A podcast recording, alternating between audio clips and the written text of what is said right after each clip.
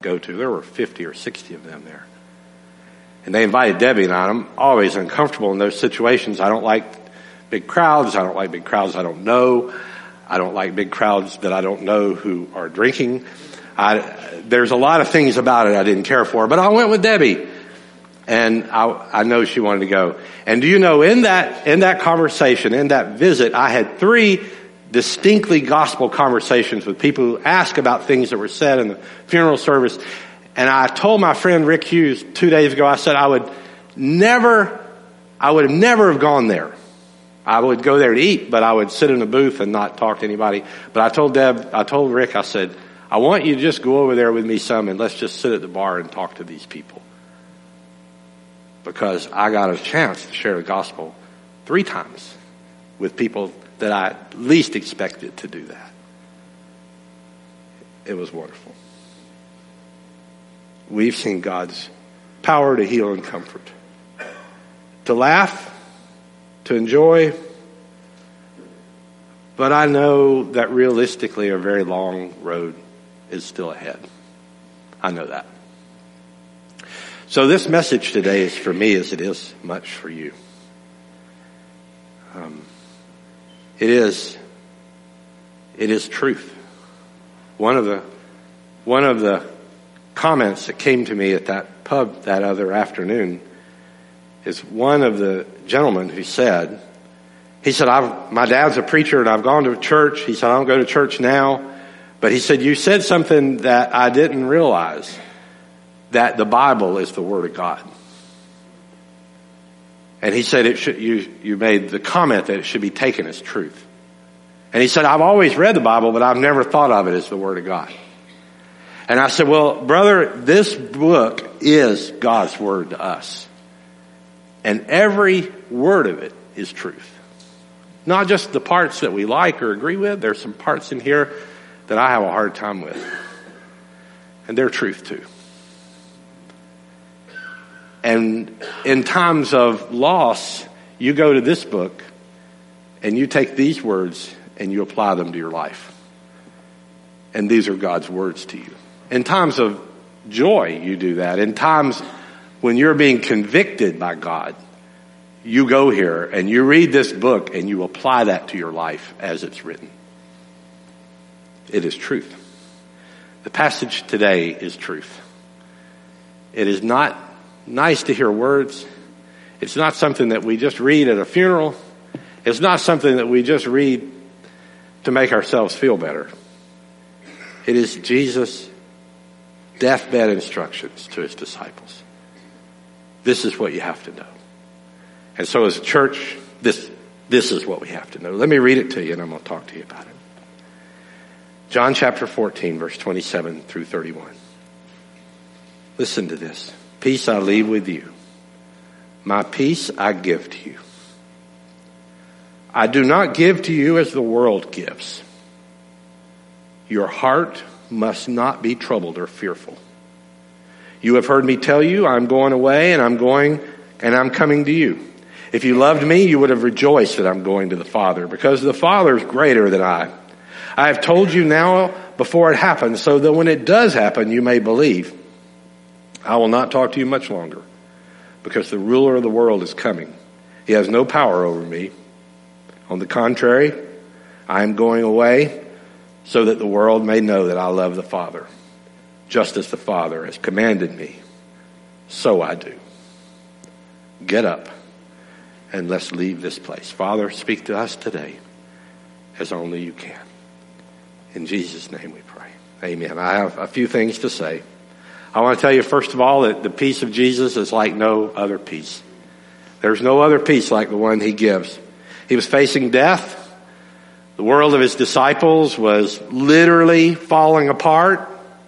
It was, it was, they were grieving. They didn't even fully know why they were grieving. They didn't fully understand the loss that they were about to have.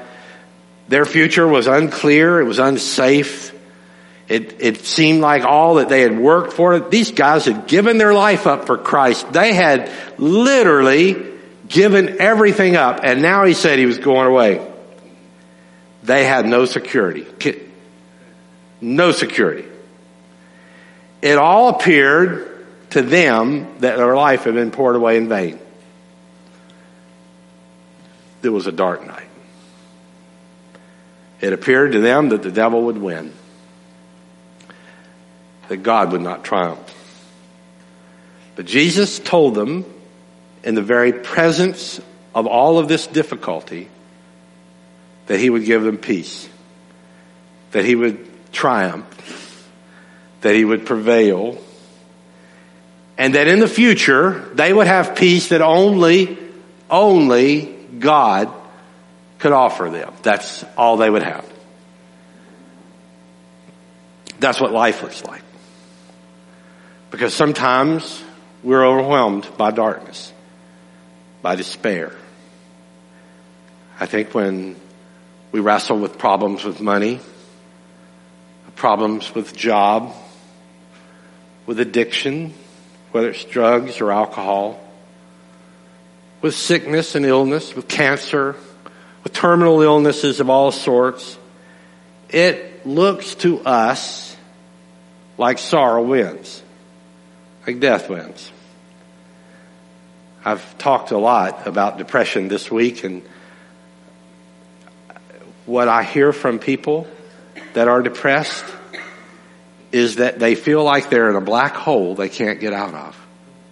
A black hole that you can't get out of. That's a bad place. And, and you just add one or two circumstances to a dark hole that you can't get out of. And you can have what we saw in our family. On our own, there is no peace. You and I can't manufacture peace.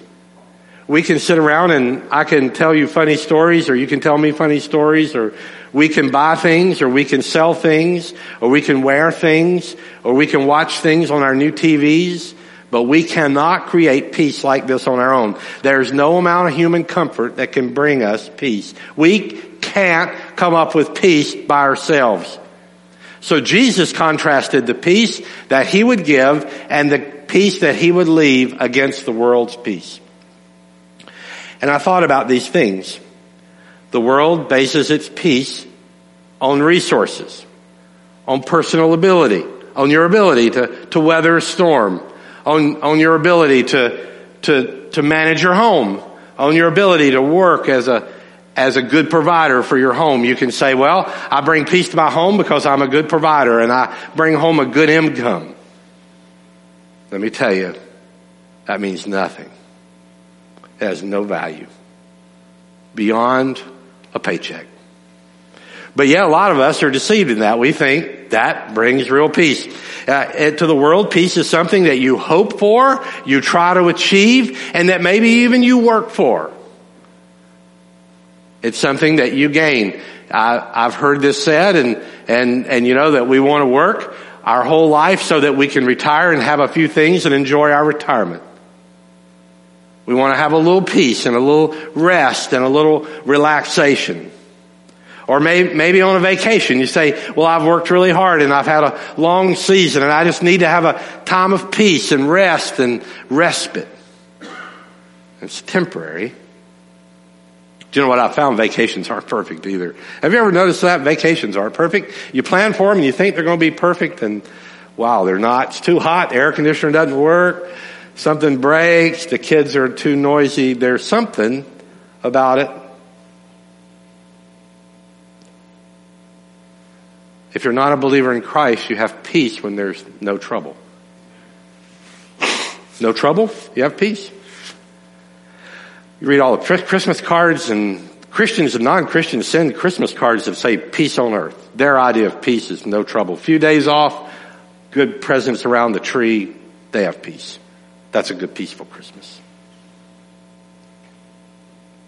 Christians enjoy peace in spite of trials. To a believer, peace comes with a relationship with God. That's the sole source of peace. I hope, I hope you all know that. I hope that you know that. I hope that in your work and in your toil and in your priority effort that the only peace that you will have in this world comes through a relationship in Christ. I hope you know that. Because I hope you know that everything else can vanish like that and be gone. A relationship with Christ endures forever. A believer finds peace in Christ. Peace actually is a wonderful gift from God. It comes irregardless of circumstances. It's only by faith. You, you get peace by faith. You don't, you don't earn it. You don't say, well, I'm a, I'm a mature Christian. I've been a Christian since I'm 11. I'm 62. I should have a lot of peace in my life. That's not true. It only comes as a gift. It only comes when God gives it.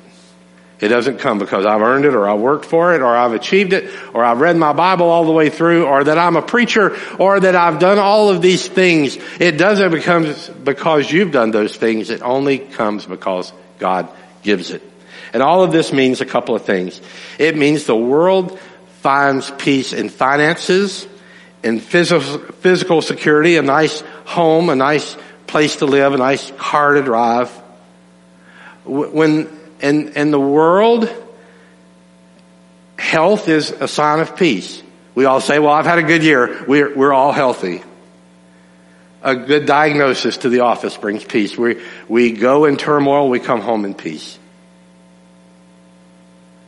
That's the world's concept of peace. We all are caught up in that to some degree. I am, you are, we all are. When we gather our family around and everybody is happy, we feel like we have peace. We gathered our family together Christmas Day and all seemed well in our family. Apparently wasn't. But you know these things are just appearances of peace. Real peace comes when we have no finances.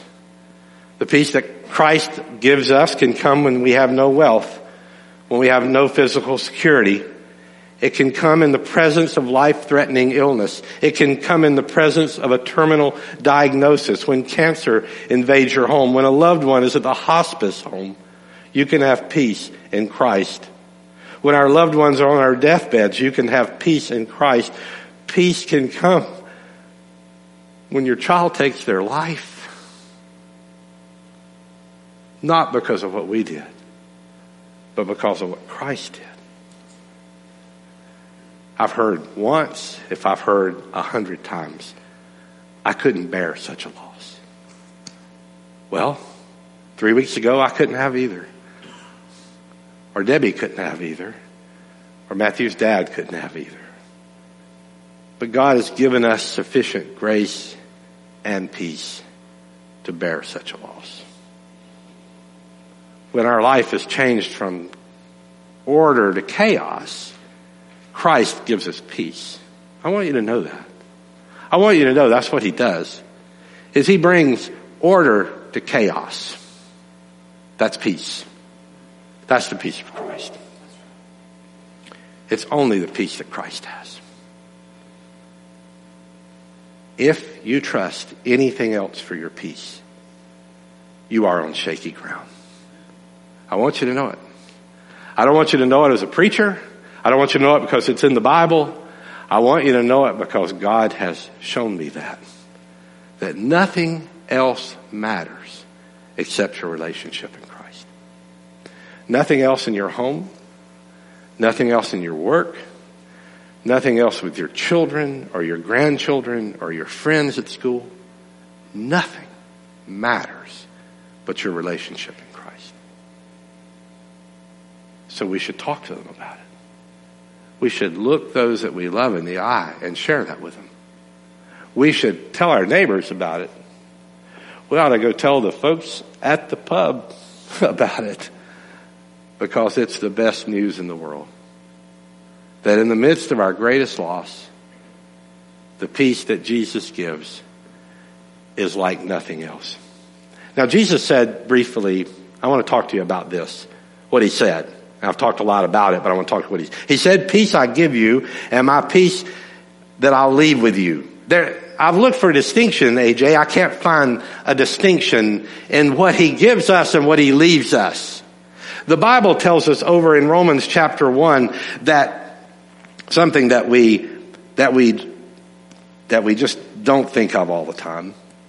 And, and that is over in Romans. He says that he, therefore, listen to this, therefore we have been declared righteous by faith. We have peace with God through our Lord Jesus Christ, and through him we have obtained access into his grace in which we stand. Paul was telling about the wondrous gift of salvation, how great it is. And I, you know, I forget that sometimes how wonderful it is. But when Christ went to the cross, when he left the upper room with his disciples and went to the cross and died for us, he made peace with us and God. Until that time, peace was not possible. You could not have peace with God.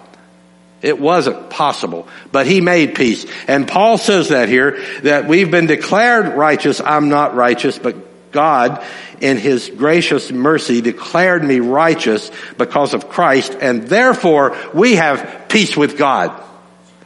That's a reason for peace. That's the peace that Jesus leaves us. So you can wake up at night and not be overwhelmed by your guilt and your pain and your failure and all of the things that you have done or have not done. You as a believer have peace with God that He gave you. Church, how about celebrating that one? Peace with God. That's a big deal. That's a really big deal. Without the work of Christ, there would be no peace. If you don't have peace with God today, you either don't have Christ or you don't trust Him at what He tells you. And in my case, that's what I continually have to do is to come back to this passage of scripture, Romans 5 chapter 1, and read that and say, God meant that for me. It meant it for you. You have peace with God. Christ, the finished work of the cross, gives us peace over, over in Hebrews, uh, over, over in Colossians, he, he does the very same thing. And I found that passage and I wanted to share it with you. He says, for God was pleased to have in all of his fullness dwell in him through him to reconcile everything to himself by making peace through his blood. That's what he did. That's what the cross did. He made peace through his blood. So I want you to know, first of all, if you don't get anything else, Christ brings you peace like no other peace. There is no peace like the peace of Christ. If you have Christ in your life, then you have peace that He has given you. You have the peace of salvation, of forgiveness of your sin, and you have the peace to overcome anything that comes in life. Jesus did not present this as an overwhelming circumstance to His disciples. He said, what you have to remember, guys, is that I'm going to give you peace and I'm going to leave you peace In all of the chaos that's going to follow this event, I'll bring you peace. That's the first thing. He gives us peace like nothing else. The, the second thing is his peace keeps our hearts from being troubled. Now, I don't know if you noticed that in this passage of scripture, but if you go to John chapter 14 verse 27 and you go to John chapter 14 verse 1, they're almost verbatim. Your heart must not be troubled, Jesus said in 14.1. And over here he said, your heart must not be troubled or fearful. That is a directive, a commandment. It's not a request. It's not, uh, you should try to keep your heart from being troubled. That's the best that I can muster on my own strength. I can try for it not to be troubled. But when I read this passage of scripture, as I did on Saturday night about 7.30 to my wife, I said, you must not be troubled. That's what Jesus said, not what I said. It's not my word. He gave us a directive. And the only way that you can do that is you focus on not the problem, but you focus on God and what He has done to overcome the problem and what He has done to overcome the situation. You, you, know what trouble is. And I started thinking about that and I said, okay, I can describe that perfectly for you. I can tell you exactly what trouble feels like. It's a weight on your body. It keeps you awake. It raises your blood pressure. It makes you stare into space when somebody's talking to you. Trouble takes whatever joy there is in a moment. It keeps us from worship. You can come here on Sunday morning and all the joy and all the friendship and all the fellowship and you can be troubled with all the things that are around you. But Jesus said, do not be troubled.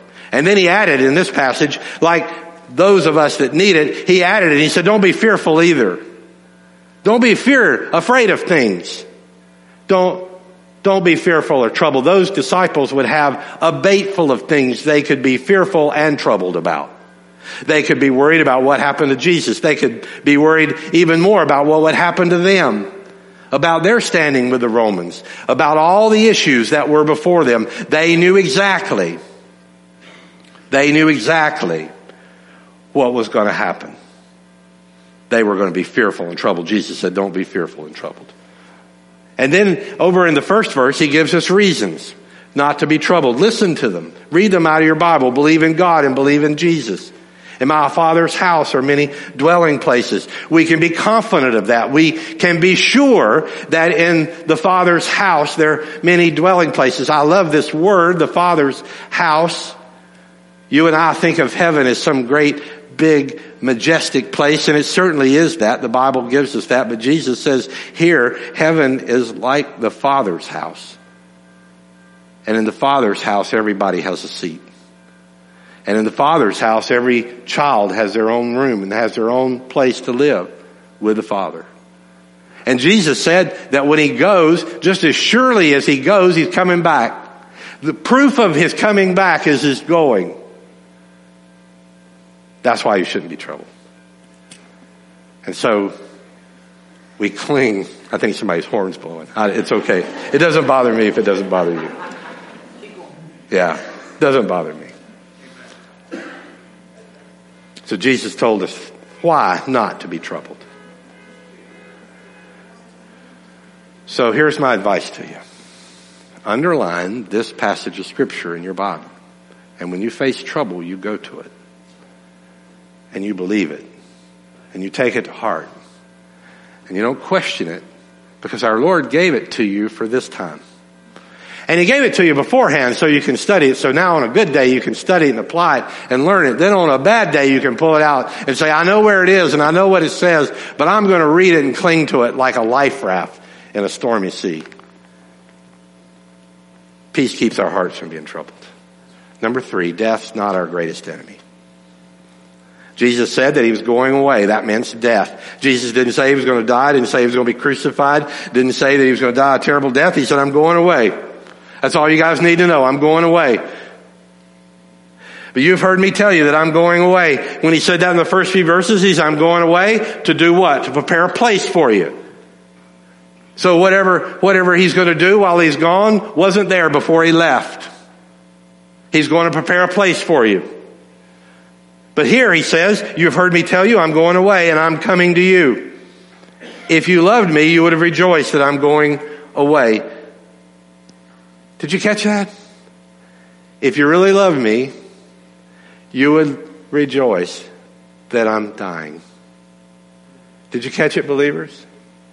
Did you catch it? That when we lose a loved one, that we love them and care for them, that maybe the best thing that we can say for them is that we loved them enough to let them go back to the Father.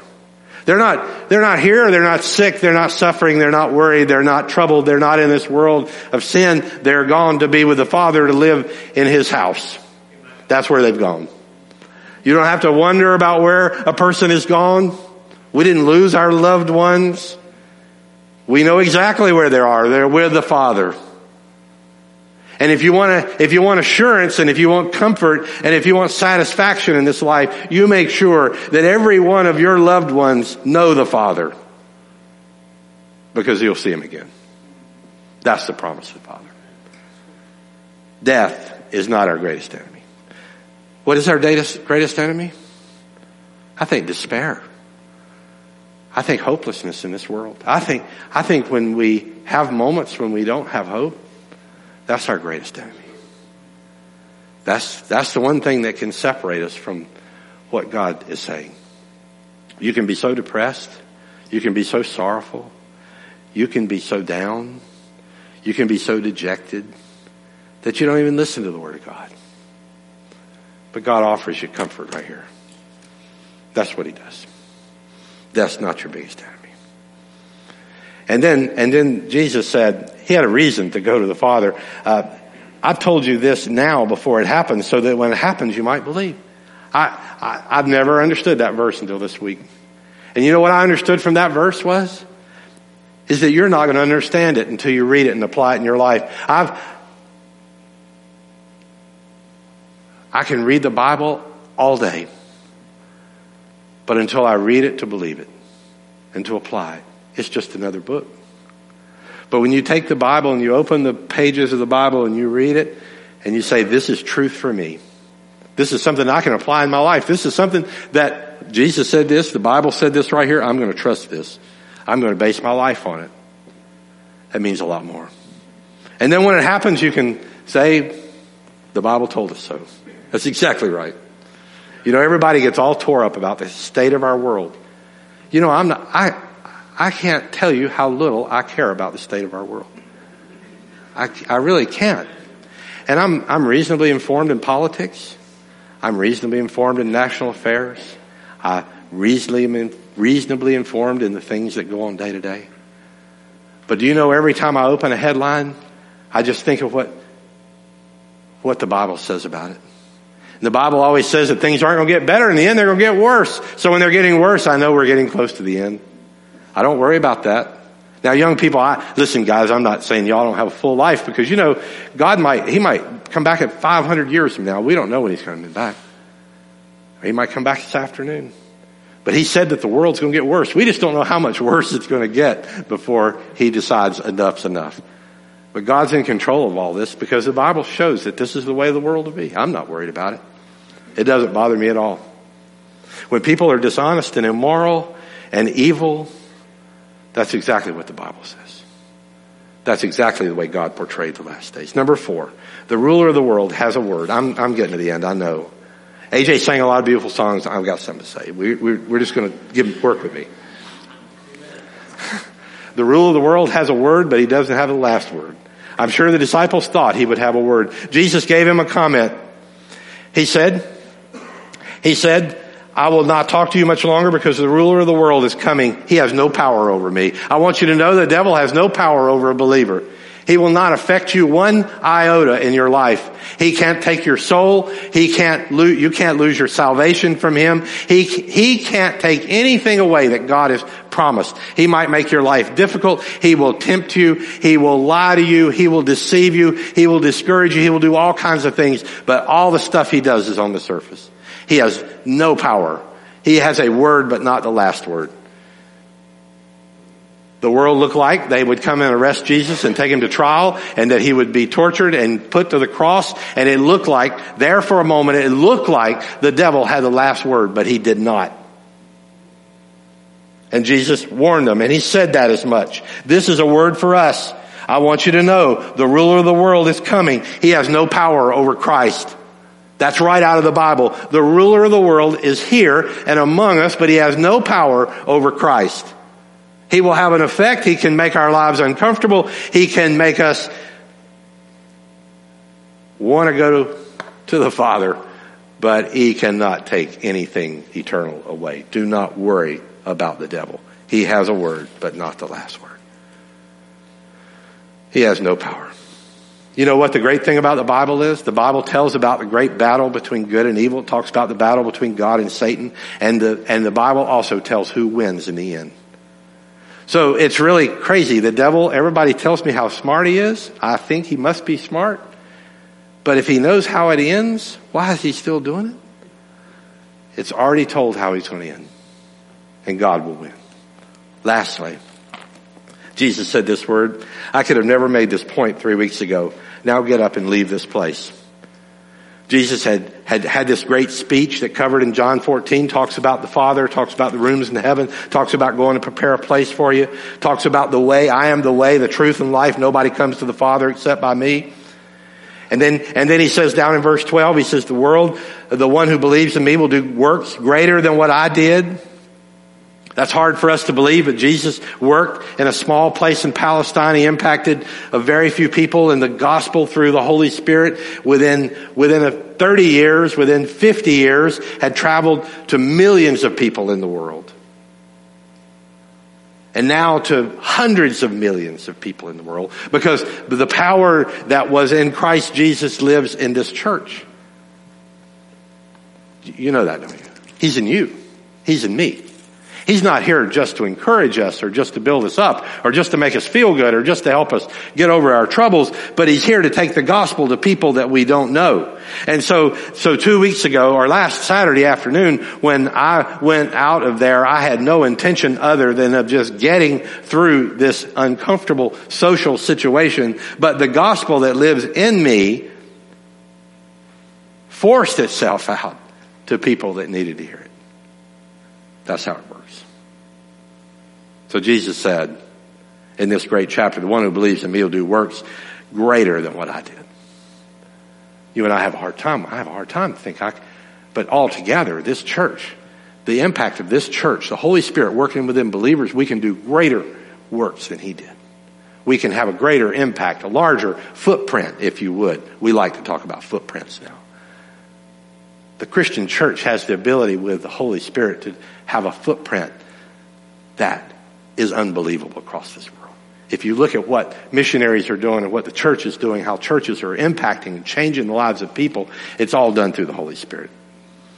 And then what AJ talked about last week, if you love me, you'll keep my commands. He told all of that. And then when he, he reiterated this lesson on peace, and then he said, okay guys, let's get out of here. I've said enough. We gotta go live life now. The world's ahead of us. And that's what you and I have to do. We have to live life. And we, ha- we have to recognize that God has given us the greatest promises that we can have. Don't worry about anything. I, I go, I go to a passage that I think about a lot. And, and you know, I've also kind of understood this in a different way. Paul said over in Philippians chapter 4 verses 6 and 7, listen to this. I'm going to, I'm going to leave you, now this is the practical part of this. I want to leave you with how to have the peace of God. And uh, this is this is my lesson. It's your lesson. This is for all of us. Paul tells you how to have God's peace. Philippians chapter 4, verse 6 and 7. Okay, listen. Don't worry about anything. That's the first word. But in everything, through prayer and petition with thanksgiving, let your request be known to God. So first of all, Paul tells you, because of what God has promised and because of God, what he has said, don't worry about anything. Don't worry about things. It is, it is wasted energy and effort. It is a distraction against what God's doing in your life. But he says instead, but in everything, in everything, in your good times, in your good grades, in your bad grades, in times when you're getting married, in times when you lose your spouse, in times of health and sickness, but in everything, through prayer and petition with thanksgiving, let your request known to God. If you are burdened and weighted down, then share in your prayers in everything with prayer and petition through prayer and petition with thanksgiving. That means that when we start praying, we start thanking God for all the things that He's done. And we bare our souls to God with our petitions, whatever they are. But in everything, through prayer and petition with thanksgiving. And so you are praising and thanking God for who He is while you are asking God. Now I know a lot of you are pretty good at asking God. I'm pretty good at asking God. But are you covering all your ask with prayers of thanksgiving? Because, listen, as one writer says, because when we bring our requests, which are everything, every possible cause for our anxiety, we are casting our cares on God and declaring our absolute dependence on Him in that process. And Paul says, let your request be known to God and the peace of God, which surpasses every thought, every thought your thoughts. I've had those thoughts. Thoughts of despair and grief and loss and guilt and pain. And the peace of God which surpasses every thought, every thought will guard your hearts and your minds in Christ Jesus. Now that's a solution for you. So, church, here's what you do if you have a troubled heart today, first of all, make sure you know Christ. Make sure you have Him planted in your life. And secondly, you take this word and you apply it in your life. And you take this passage of scripture right there and you wear it out. If you don't have peace of God in your life, you take that as a promise, as God's solution. Don't worry about anything, but in everything, through prayer and petition with thanksgiving, let your request be known to God. Pepper and saturate your request with thanksgiving about who God is.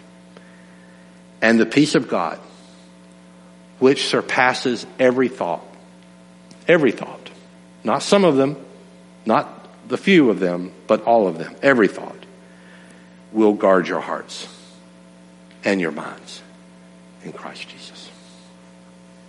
That's the peace of God.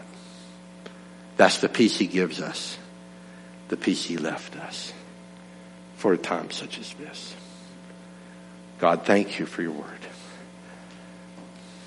Let us cling to it desperately as we need it. Lord, touch our hearts with it as only you can do. Move us closer to you, to walk in fellowship, to walk in obedience, to walk in love for what you've done. Lord, if there is one that doesn't know you, draw them to this altar, to this place today. Move their hearts and touch them. Draw us all closer to love you and learn from you and what you've done for us. In Jesus' name we pray. Amen.